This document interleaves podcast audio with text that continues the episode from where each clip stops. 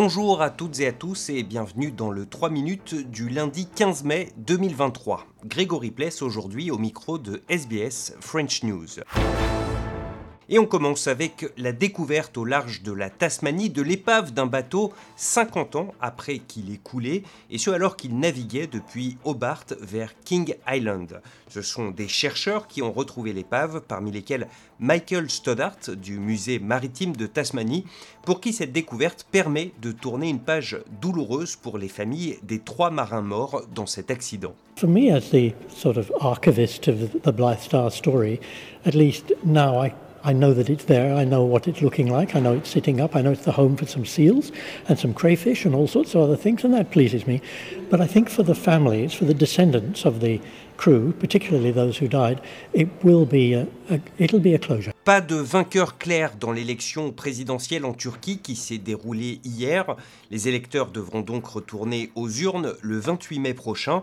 Une déception pour les partisans de Kemal Kılıçdaroğlu, le leader de l'opposition face à Recep Tayyip Erdogan. Anand Loer pour RFI en a rencontré certains. Il est minuit, déjà bien passé. Fatih et ses amis sont toujours là, face à l'écran géant, qui pourtant ne risque plus d'annoncer la victoire de leur candidat. Cet électeur de 27 ans a du mal à y croire. On ne s'attendait pas à ce résultat, on pensait l'emporter au premier tour. J'aurais au moins attendu un vote de protestation, mais non, regardez le Parlement. L'alliance au pouvoir conserve le même pourcentage de voix. Moi, par exemple, je suis de Trabzon sur la mer Noire. Le pouvoir y a obtenu 60-65%. J'aurais aimé que ça baisse à 55%, mais non, même ça, ce n'est pas possible. Bien sûr, en tant qu'opposition, il va falloir qu'on fasse une introspection, qu'on comprenne pourquoi on n'a pas su convaincre les gens. Mais la vérité, apparemment, c'est qu'on ne peut pas faire changer d'avis certaines personnes. Même incompréhension chez Hélène, 28 ans. Les yeux fixés sur la carte qui s'affiche sur l'écran, elle semble désemparée en découvrant les résultats dans le sud du pays. Les résultats dans les régions frappées par le séisme, je ne les comprends pas.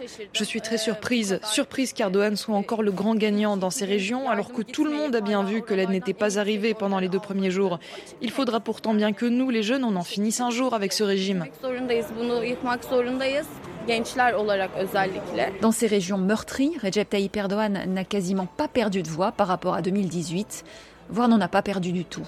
Emmanuel Macron, lui, s'est entretenu hier trois heures avec son homologue ukrainien Volodymyr Zelensky, une rencontre dont il espérait l'engagement de nouvelles livraisons d'armes. On fait le point sur ce qu'il a obtenu avec Daniel Valo pour RFI. Une seule annonce concrète à l'issue de ces entretiens, la formation par la France de plusieurs bataillons ukrainiens qui seront équipés de dizaines de véhicules blindés et de chars légers, dont des AMX 10 RC, des chars rapides qui peuvent servir notamment à des missions de reconnaissance. Il s'agit bien d'une nouvelle annonce, précise un conseiller de l'Elysée, précision importante puisque la France a déjà promis au début de l'année de livrer à l'Ukraine des blindés de ce type. Certains sont déjà présents sur le champ de bataille depuis le début du printemps. Volodymyr Zelensky, on le sait, attend des avions de chasse, mais sur ce point, comme en Allemagne, il se heurte encore et toujours aux réticences de ses alliés européens. La question est un peu prématurée, disait-on hier soir à l'Elysée, en rappelant qu'il fallait former des pilotes avant de songer à livrer des avions. L'Elysée ajoute que de nombreuses mesures de soutien à l'Ukraine restent confidentielles